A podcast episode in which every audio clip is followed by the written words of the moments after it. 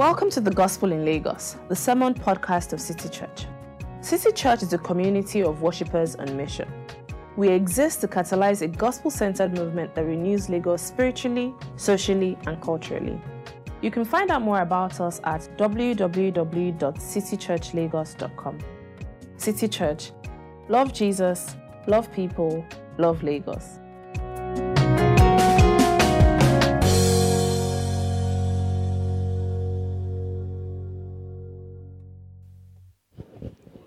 Um, the Bible reading will be taken from the book of Colossians 2, verses 6 to 8. At the end of the reading, I will end with the words, This is the word of the Lord. Do kindly respond by saying, Thanks be to God.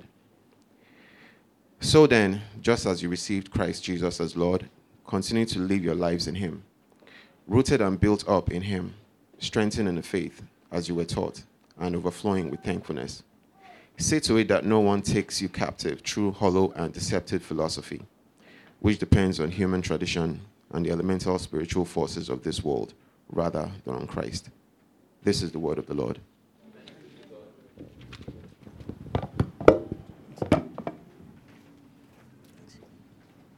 Thank you, Dennis. All right, let's let's pray. Lord Jesus, we thank you for this time. Thank you, Lord, for your word. Thank you, Lord, for the song we sang, Lord, that expresses the desire and longing of our hearts. We really want to hear from you. We, Lord, cannot do without you. Lord, and we ask that you make these few minutes, Lord, that, that it be a time, Lord, where we hear from you, Lord, and all of our hearts are strengthened in Jesus' name. Amen. So thank you, everyone, for coming, particularly for those of us who came for second service. You know, normally, um, second service is created so that people can sleep in. But that's not the case in this church, right? You guys decided to stay at home and then allow the rain to fall and then come so that you can show that you actually love Christ, right? So thank you so much for, for showing how much you treasure and love Christ. Um, so what we've been doing um, is that we've been in the middle of a series through the book of Colossians called Rooted and Built Up in Christ, which is actually taken from, I don't know if you noticed, this passage that Dennis read rooted and built up in Christ. And what we are hoping to see is how being rooted and built up in Christ affects our relationship with Christ. Um, really, just chapter 1 and 2, which is what we're doing currently. And then also how it affects our relationship with others, which is chapters 3 and 4, which we'll deal with subsequently. And so this is the eighth installment um, of this series. Now, I don't know about you, um, but usually when I'm going to a new place, I try to find out things about the place like how can I survive in this place? Particularly if you're going abroad, you want to check the temperature, you want to be sure that you have the adequate gear, you know, required. I remember one time, um, at the time, I'd never experienced winter. So I used to hear people say like, it can be really cold in winter. I was like, I beg, people is exaggeration. Like, ah, winter is like, it's really freezing. No, we have to wear four jackets. I'm like, liar, liars, all of you. And then I happened to go to um, a part of Europe in January. Just so that was during the peak of winter. I remember I came off the plane. I was like, ah, she said, this is the cold they are talking about. It's not even cold. I stepped out of the um, arrival hall, and it was like somebody slapped me. the cold that hit my face was like I was slapped. So I had to run back inside and try to check through my stuff and see if I had a jacket and wear. And so that's usually how we, you know, like to prepare, want to survival guides, if you like, for the cities we're visiting. But I don't know about you, there is one survival kit that is essential in Lagos. I remember Lola wrote an article for City Church blog one time, and she, she mentioned how that it is required when you're in the City of Lagos to actually shine your eye. Like make sure that nobody cheats you, nobody insults you, even if you are like me, you don't, don't like to fight, you can't argue, You just bone face and make sure that you're harsh. Because in Lagos, people like to take advantage of people, right? And so ensure that no one takes advantage of you. But there's one other thing that people often forget in Lagos survival guide or survival kit that you need. It is this you need, you need, you really need to know alternative traffic routes. It is essential for your life and your sanity. Because of routes like Lagos, Lekki Epe Expressway, where I live in Ajah, I walk around um, Elegushi, which is really like, on a good day, is like, it's like 15 minutes, really, 15 minutes drive. But I've done that same route in two hours.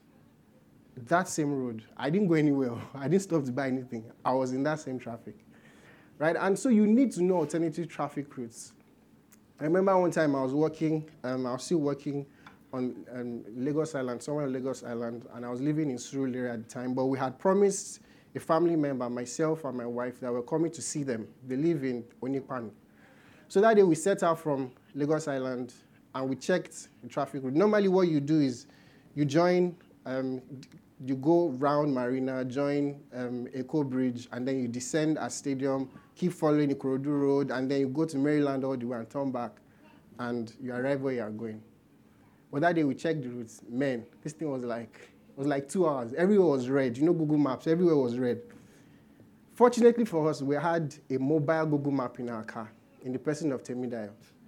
And so Temidayo told us, like, you guys, there's really a way to this Onipanu that you get there in 15 minutes. Like, really? Yes, 15 minutes. So what Temidayo did was we joined Eko Bridge quite all right. We descended at stadium. We entered Mushin and then we just started turning left, turn right, turn left, turn right, turn left, turn right, and we got to Onipanu in record time. And that day I was like, eh, in this Lagos. So you need to know alternative traffic routes. And many of us tend to treat our relationship with Christ the same way. We look at the Google map of our Christianity and we feel like this thing is red, it's long. I can't make it. I need alternative traffic routes. So what do we do? We turn left, we turn right, we turn to different places because we feel like it's really long and hard. But Paul is telling the Colossians this morning that, guys, the same way you came in is the same way you keep on. He says, the way in is the way on. Now, we've titled this sermon, The Way In is the Way On, really because Paul's aim is to show that the gospel that brings us in is the one that keeps us in and will carry us home. And so that's what we're going to look at this morning that the gospel saves us, but it also takes us through the Christian life. And we'll look at it under three headings. One, the gospel brings us in. Two, the gospel keeps us in. And three, the gospel carries us home. The gospel brings us in, the gospel keeps us in, the gospel carries us home. So let's look at the first one the gospel brings us in. If you look at verse 6, Paul starts by saying, So then, just as you have received Christ Jesus as Lord. And, you know, for us here, okay, what does this really mean? How did they receive Jesus Christ as Lord? Now, to fully understand this, we need to go back to chapter 1, which we treated the first, the first sermon that Pastor Femi preached in the series, where we saw, particularly in verses 5 and 6, where Paul says to the Colossians that we always thank God for the faith and love that spring from the hope stored up for you in heaven about which you have already heard in the true message of the gospel that has come to you. In the same way, this gospel is bearing fruit and growing throughout the whole world, just as he has been doing among you since the day you heard it and truly understood God's grace. And Paul is saying essentially to these guys that the way you received Jesus Christ was through the gospel. And for us here who are sitting in 2019 in a cold room in Lagos, sheltered from rain. It's like, okay, nice.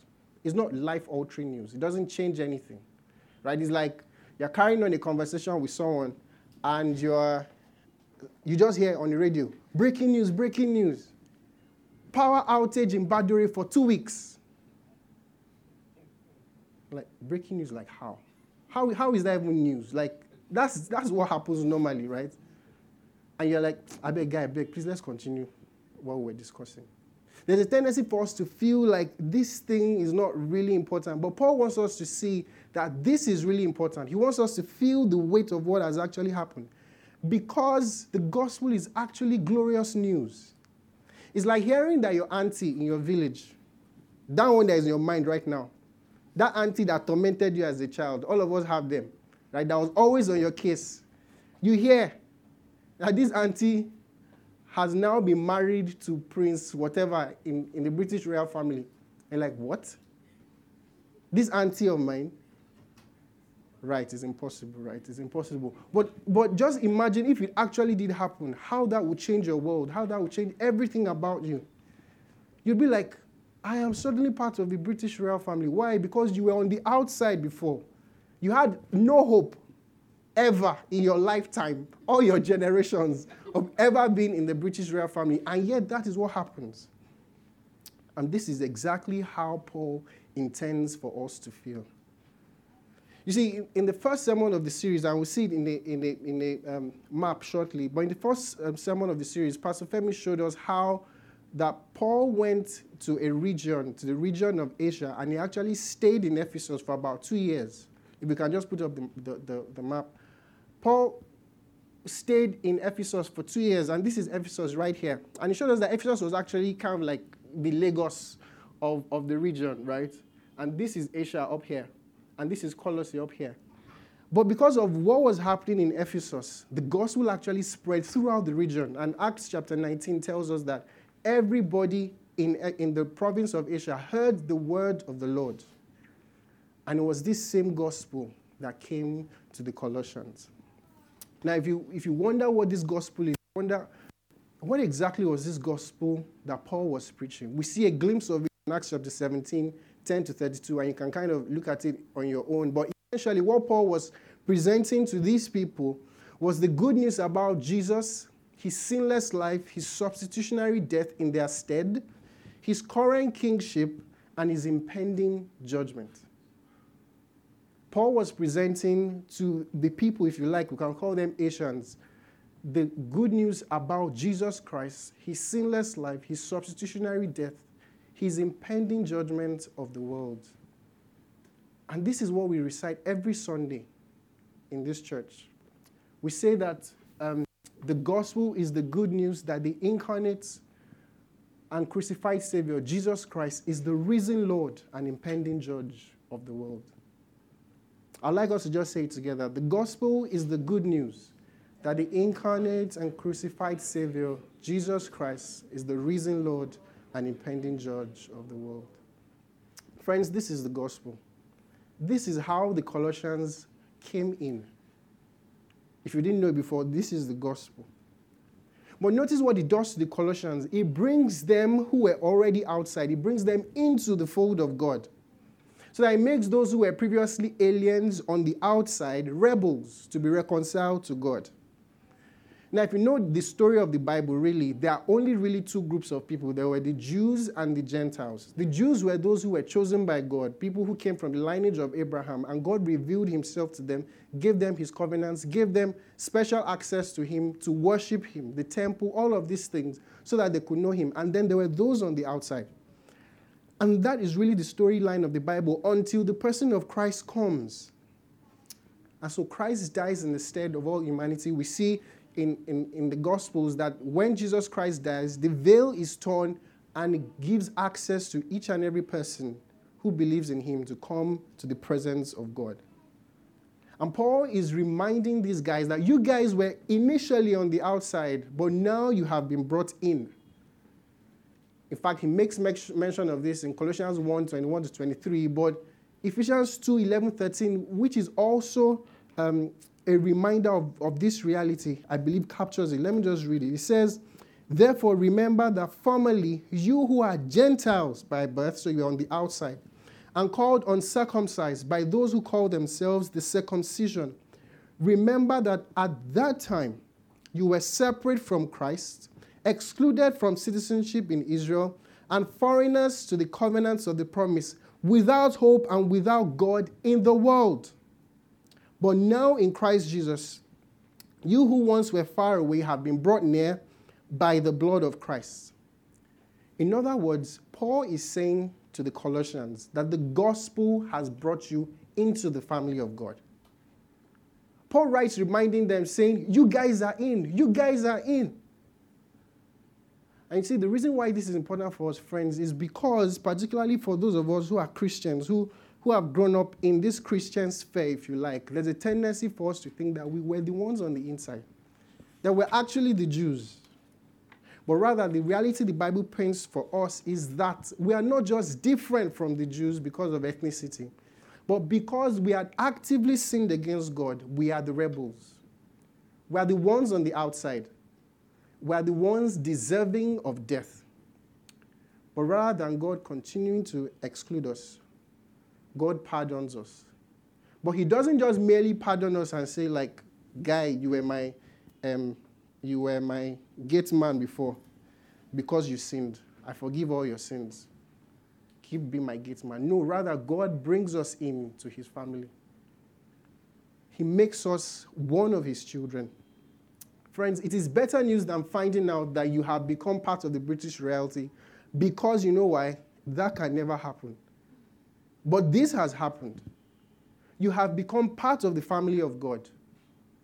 The greatest relationship in all the world, you have access to it. And friends, this should encourage us. This should encourage us for those of us who are struggling with identity issues and are wondering, who am I really? Like I can't I can't afford all the things that, that make people fly and make people look great. Paul says that we are already in. Friends, it is no longer about who you are, but it is now about whose you are. That when you become a child of God, you, you, are, you are grafted in, you become part of the family of God. Or you may be wondering, like, I, I really struggle with sin, like, I'm really battling, I can't see any progress. I came across a quote this week from Martin Luther, the German reformer, that encouraged me so much. He says, When Satan reminds me I'm a sinner, he comforts me immeasurably. Why? Since Christ Jesus died for sinners. When Satan reminds me I'm a sinner, he comforts me immeasurably because Christ Jesus died for sinners. Friends, if you're a child of God here, you have trusted Jesus Christ with your life, you are in the family of God. Nothing can separate you from Christ. And if you're not a Christian here, can I just invite you to put your faith in Christ? The greatest problem you are facing in the world as a non Christian is not your contract that hasn't come through or the people from your village that are doing you. That is, that, that, that is a serious thing, but that's not the greatest thing you're facing. The greatest thing you're facing as a non Christian is that you do not know God. You're an alien in the family of God. You're outside the fold of God. And Jesus Christ stretches his arms towards us in the gospel and says, Come in. Come in. And so the gospel brings us in. But you know, if you look carefully at the text, verses 6 and 7, two words are repeated there. It's the words in him. And we saw this when Dami preached us from Colossians 1:14. But really, what the gospel does is that it brings us in. But again, just using that illustration of the gate man, it doesn't just bring us into the compound, it brings us to the table. And theologians like to refer to this reality as union with Christ. It means that our identity has become so bound up with that of Christ that God looks at us and rather than just see me, a guy preaching from a pulpit in, in Elegushi in Lagos in 2019, he sees Christ. He sees you not as the person who is sitting down there with all your troubles and with all your feelings and with all the, the sorrows of the world on your shoulders. Rather, he sees you through the lens of his son. And friends, this should comfort us. And the gospel brings us into the family of God. It brings us, it gives us access to the person of God. The gospel is like the difference between um, um, I can't remember his name, but President Buhari's son and myself, or even the guy who is working, who is working in the state house. Maybe the guy who is carrying President Buhari's folders can, can only just drop it when the president is around, and he can't enter when there's a meeting going on. But the president's son has access to the president 24 7. That is what the gospel does for us. It brings us into the family of God. It gives us access to the person of God. It ensures that we know God personally, not as rebels, not as aliens, but as people who are in the family of God. But we see, secondly, the second point, that the gospel keeps us in. The gospel keeps us in, and we see this in verses 6 to 8. Now, everything I've probably just said now is probably not, um, it's not controversial, right? Because everybody believes, if you're a Christian, that you really need to believe the gospel to get into the Christian life.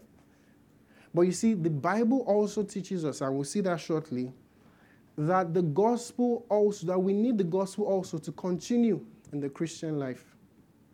We often think that we need something deeper, right? Like, like the deeper Christian life is, is like you just you just have to be able to, like, I, I just can't say it. Like it's really deep.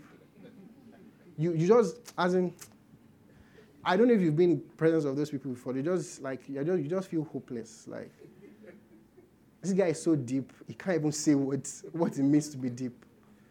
And there's a tendency for us to feel that way, right? Like like there's just some deep things in Christian life that you need to unlock. You need to you need to the channels of your spirit must open up so that you can you can unlock it. but the Bible does not agree with that position, right? Some of us even know this popular gospel passage, Romans 1:16. Paul says, "For I'm not ashamed of the gospel. Why? Because it's the power of God unto salvation for the Jews and also the Greeks." And you're like, "Yeah, I need the gospel for salvation." But if we look at verses 14 of that same passage of Romans 1, what does Paul say? I am obligated both to Greeks and non Greeks, both to the wise and to the foolish. That is why I am so eager to preach the gospel to you also who are in Rome. Paul wants to preach the gospel to Christians. And you ask, do Christians need the gospel? Paul's answer is a resounding yes. You need the gospel. And it's the same thing Paul argues in the passage before us. If you look at verse 6, notice how he opens. He says, So then, just as you receive Christ Jesus as Lord, continue to live your lives in him in other words, Paul is saying the same way you started is the same way you continue. The way you trusted Christ to start your Christian life is the same way you trust Christ to continue your Christian lives. He's effectively saying to the Colossians, guys, the way in is the way on. Don't turn anywhere else. The way in is the way on. But because Paul knows the Colossians and he knows us, he shows us two things the gospel does for us by keeping us in. It shows us that the gospel keeps us in by growing us, and the gospel keeps us in by protecting us. The gospel keeps us in by growing us. Look at verses 6 to 7. It says again, just as you receive Christ Jesus as Lord, continue in him, rooted and built up in him, strengthened in the faith as you were taught, and overflowing with thankfulness. I don't know if you noticed that. Four metaphors Paul presents. He says, the gospel roots us in Christ. The gospel builds us up in Christ, it strengthens us, and it makes us overflow with thankfulness. And Paul uses all these metaphors, these four metaphors, to make a point. He says, The gospel grows us downward, our roots, ensures that our roots are stable. The gospel grows us upward, ensures that we are built up and strengthened in Christ. But the gospel also grows us outward, ensures that we overflow with thankfulness. And if I can just make a side point here, you notice that of these four metaphors, there are two that are organic, two kind of just seem natural. It seems like you don't really do anything to, to, to, to ensure that it happens. For instance, you don't, if you plant a seed, you don't, you don't, you don't drive out the roots. The roots develop, the roots grow by itself, right? In the same, same way, if something is overflowing, you're not working up stuff, it happens naturally. And Paul is saying that our Christian life consists of both, if you like, the natural things that happen, but also the things we do to make it happen. So it talks about being built up and being strengthened. They're construction metaphors. You put a block here, you put a block on another, you put a block on another one, and it, something is built up. And this is important for us who are in the city of Lagos because there's a tendency for us to feel like, particularly as we hear, like, like guy, how's, how's, how's your prayer life? How's, how's your Bible study? How's, how's all these things? Like, know, my relationship with Jesus is not legalistic. Like, my relationship with Christ is, is, just, is just there. Like, I'm always in the presence of God. You can't understand. But Paul is saying to us that our relationship with Christ must both be organic, spontaneous, but it must also continue, consist of the things that we do regularly to make sure that it happens. But again, just going on, the question arises Is the gospel working itself so much in your heart that you are growing deep roots in Christ? Is the gospel working itself so much in your heart that you are welling, you are developing and growing in holiness and in personal piety with Christ? Is the gospel working itself so deeply in your heart that you are growing up, being built and strengthened, that you're serving the body of Christ, you're developing in gifts, in, in talents to serve the body of Christ? Is the gospel growing itself deeply in you that it is propelling you outward? that it affects your conduct, it affects your character, it affects the things you say, right? It affects the way you use your words, overflowing with thankfulness. Notice, friends, that all these three things are happening together. He's not saying the gospel may help you in your conduct, it may help you to be rooted, it may help you as though one of these things can happen. But he's saying when you are immersed in the gospel, these three things must happen you must be growing deep roots in Christ. You must be built up and strengthened. You must overflow with thankfulness. Friends, there is no isolation of these things in the Christian walk. You see, if we aren't experiencing growth in our Christian walk in any of these areas, maybe it is because we're not soaking ourselves in the gospel. And you see, friends, growing in the gospel is a bit like making fish barbecue. Not chicken barbecue, fish barbecue. Chicken barbecue, you can, okay, chicken suya, chicken suya. Chicken suya, you can make it in, in, in one of two ways. You can, you can decide to make, to, to boil the chicken first because the skin is tough um, and you can't really grill it like that. So you can decide to boil it first and then marinate it and then grill it. Or you can decide to just marinate it first and grill it chicken suya. But fish suya, you can't you can't do. There's really only one way to do chicken and um, fish fish suya, or fish barbecue, whatever you like to call it. Um, now, what you do is you gather the ingredients together. You um, so like your garlic, you blend it together with the onions, with the um, with the pepper, with all these things. You grind it together, create a marinade, right, and soak the fish inside. Just let it abide there. Just leave it there. What happens? What you, very, what you realize very quickly is that by the time you grill it, the fish has taken on the attributes of that marinade and it has affected the taste of the fish. Friends, that is the same way the gospel works in our lives when we allow ourselves to marinate deeply in the truth of the gospel, we, we settle there, we, we soak there, we allow it to work itself deeply in our lives, it will spill forth in the way we use our words, in the way we use our lives, in our relationship with Christ. Can I urge you this morning, if you're a Christian, allow the gospel to marinate in your soul allow you to work yourself deeply in, in you, in the things you do, in the, in the things you say, so that everything about your life is affected. But you see, Paul also shows us that the gospel keeps us in because it protects us. And so let's now turn our attention to verse 8. He says, See to it that no one takes you captive through hollow and deceptive philosophy, which depends on human tradition and the elemental spiritual forces of this world rather than on Christ. Now, just a little background. The entire book of, of, of, Colossians is really written to battle this heresy that had been infiltrating the Colossian church. There were special teachers who had come up at that time and they were saying, like, guys, like there's really something deep here. You need to learn some deep mysteries about, about, about this Christian work. You don't need the gospel again. You need some other extra things. And Paul is writing this letter to address that. But you see, the way he addresses it in verses 6 to 8 is by saying that don't allow anyone to, to, to get your attention away from the gospel. Stay here and continue on it. He's saying that the gospel, by continuing and staying in Christ, the gospel protects us against error. The reason why we can know the truth, the reason why we can know the truth about the gospel and the truth about false teaching is because we are familiar with the gospel. And so there's this picture um, that came out last week. Actually, no, two weeks ago. It's the new 2000 naira note. um, that was released last week, and it was like the press release. It was it was very it was really touching. Like it was so the lady on it is Dr. Stella Adadevoh, and um,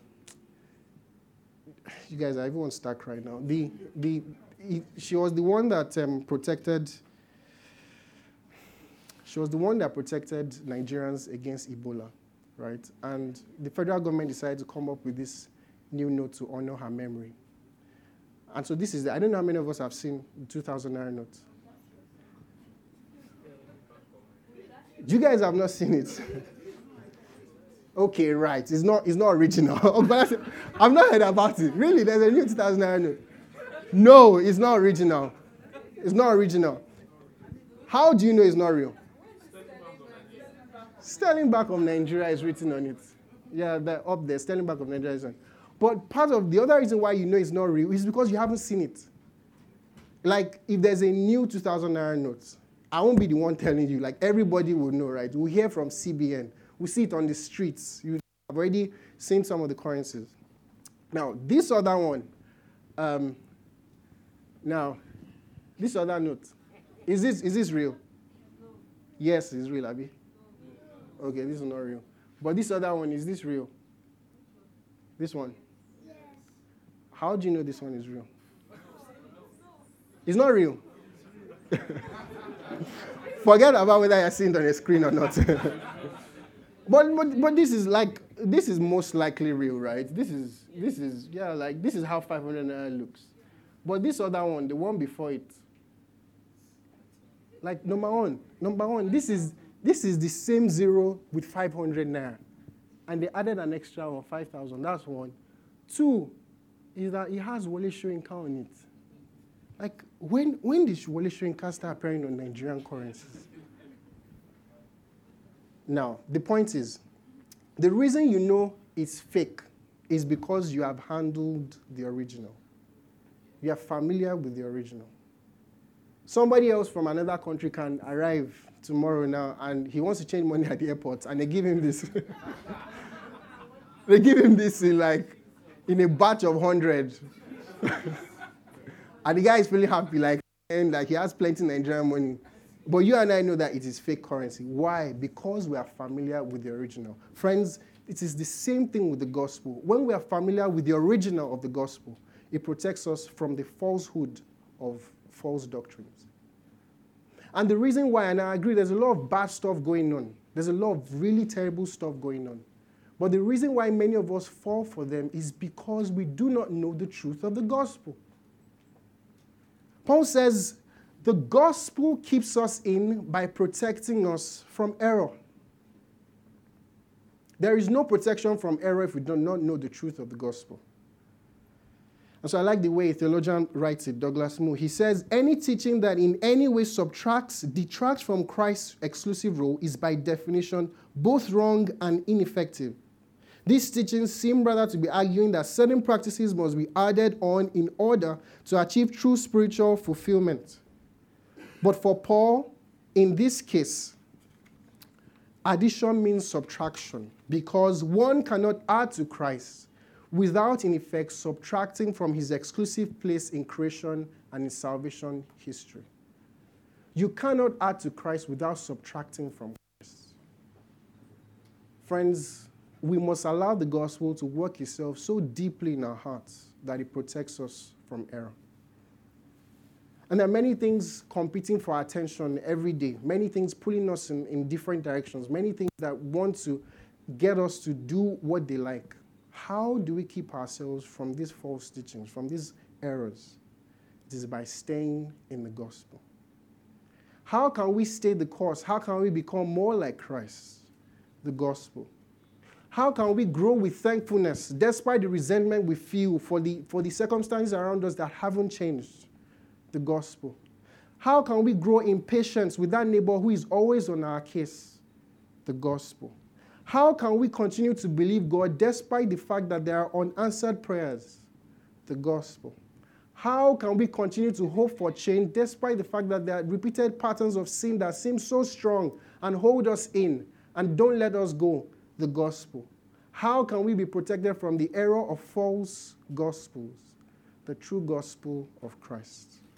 Friends, the way in is the way on because the way that brings us in is the way that keeps us in. I know there are many times where we tend to think that the gospel is the appetizer in a three course meal. But what Paul is telling us this morning that the gospel is not the appetizer in a three course meal. The gospel is the entire meal. Friends, we need the gospel for all of our life to ensure that we become the kind of Christians that Christ wants us to be. And so Paul tells these guys, guys, remember that this gospel brought you in. But remember that it's this same gospel that will keep you in. But lastly, Paul also shows these, these guys, the Colossians, that the same gospel that brings them in and keeps them in is the same gospel that carries us home. And so the third point the gospel carries us home. You see, apart from in Him that we saw earlier, that I was talking about this reality of our location in Christ, union with Christ, that God looks at us and our identity is so bound up in the identity of Christ that He sees nothing apart from Christ when He looks at us. There's also another word that is repeated twice in this passage. It's the word Christ. And Paul wants us to see that in fact, the, the reason why Paul refutes these errors of these false gospels is that he says in verse 8, they make us to depend on them rather than on Christ. And Paul wants us to see that there is sufficiency in Christ. That what Christ achieves for us allows us to continue to depend on Him. So remember earlier when I talked about the fact that we're aliens from God, separated from God in, in Ephesians 2 11 to 13. Paul says, because the gospel reconciles us to God, it gives us a new identity, but it gives us a new destination, a new home. And so some of us may even be familiar with this passage, Colossians 1:27, that was pretty common. It says, Christ in you, hope of glory. What exactly is this glory? We'll see more deeply when we look at chapters 3 and 4. But in Colossians 3 4, Paul says that for you died and your life is now hidden with Christ in God. That's verse 3. Verse 4 When Christ, who is your life, when we're in Him, He becomes our life. When Christ, who is your life, appears, then you also will appear where? With Him in glory. And so, this glory that Paul is talking about, it is the promise and the hope that we will see Christ again. It is the promise, the assurance that we are not just running a race that doesn't have any destination or an end. We are running a race that has an assured end in Christ. You see, in the gospel, Jesus invites us in to trust him because he lived the sinless life we never could. He died the death that we deserved. And he says that when we trust him, we are reconciled to God, not just here in the present, but also with him eternally. And so, if you haven't trusted Christ, friends, can I ask you to trust Christ now? Can I say to you that all the glory you are living for in this world is nothing compared to what is coming and what has been promised us in the person of Jesus Christ? If you'd like to know more about that, I'd, I'd, ask you to please speak with one of our leaders. But I really encourage you that Christ offers much more than you can imagine, much more than you can comprehend with your mind. But if you're a Christian here already and you feel discouraged and you're like, this Christian life does not make any sense, like, I'm just, I'm just going on. Like, there's no, I don't even know what's in need for me. Paul says that it is this hope of glory that we will see him again. In fact, First John First John tells us that we will see him as he is. We will become like him. And so if you're familiar again with, with, with the story of the Old Testament, in Exodus chapter 33, Moses makes a request of God and he says, God, I want to see you. I want to see your glory. And God says, No, you won't see my face. You will see my hind parts. It's in, in, in effect, Moses' request was denied. But in Christ, in the gospel, God grants us that which was denied Moses. God says to us that when you trust Christ, you are going to see his face eternally. We'll be in His presence forever, worshiping Him, adoring Him, united. That unity, that, that reality of the reconciliation that we're already having here, would have it eternally expressed to us. And this is the gospel, friends. This is the gospel that brings us in as aliens, as, as rebels who are outside the family of God, brings us into the family of God, ensures that we are kept in the family of God by growing us and protecting us, but also assures us that we will get home because it depends on Christ, not on us. And so, if, you, if you've been around this church and you hear the terms gospel center, and you're wondering what, what, does, what does gospel centrality even mean? This city church, they like too much book safe. I don't know. What does it mean? This is what it means. It means that we allow the gospel to deeply marinate, again, using that word, marinate our hearts and our souls, that it affects everything we do. Suddenly, if you're a single person, the biggest thing in life is not getting married, even though that is important. The Bible tells us that because of what Christ has done, our value is no longer because we're single or married. But he says in 1 Corinthians 7 that now we can have a new identity as people who are devoted and committed to Christ. If you're married, the gospel changes how your marriage works it, it affects the way you lead your home as a man. It, says that you don't you no longer fight for your rights, but rather you lay your life down because Christ laid his life down for us in the gospel.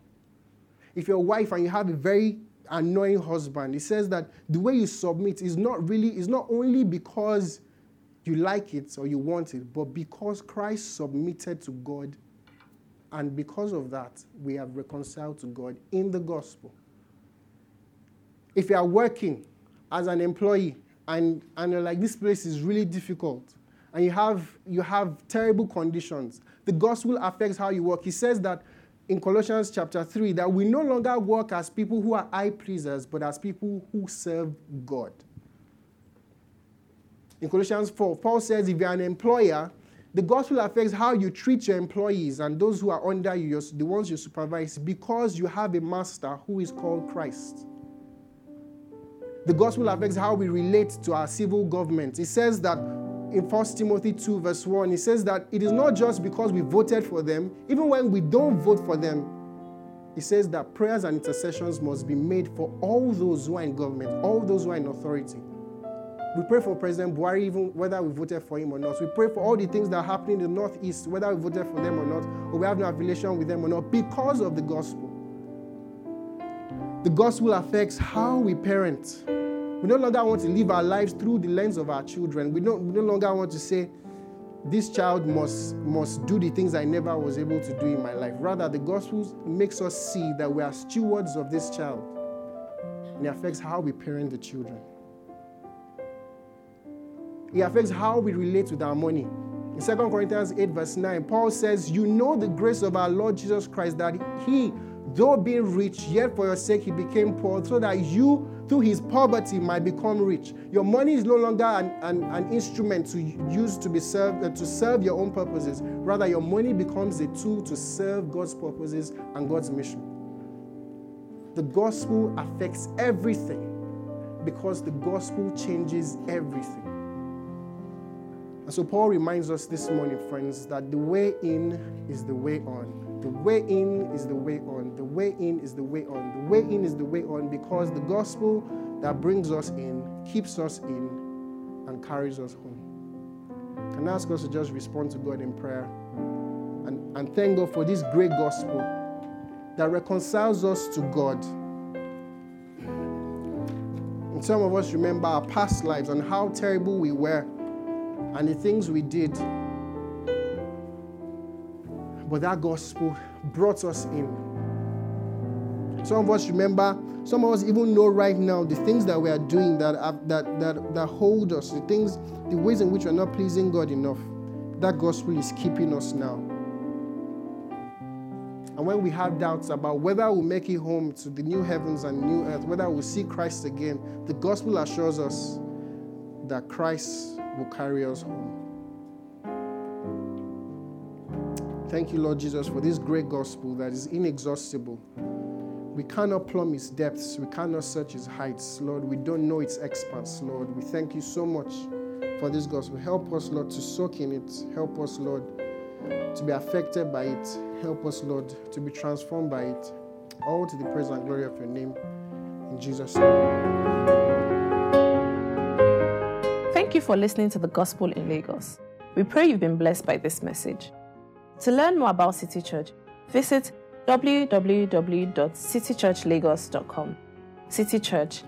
Love Jesus, love people, love Lagos.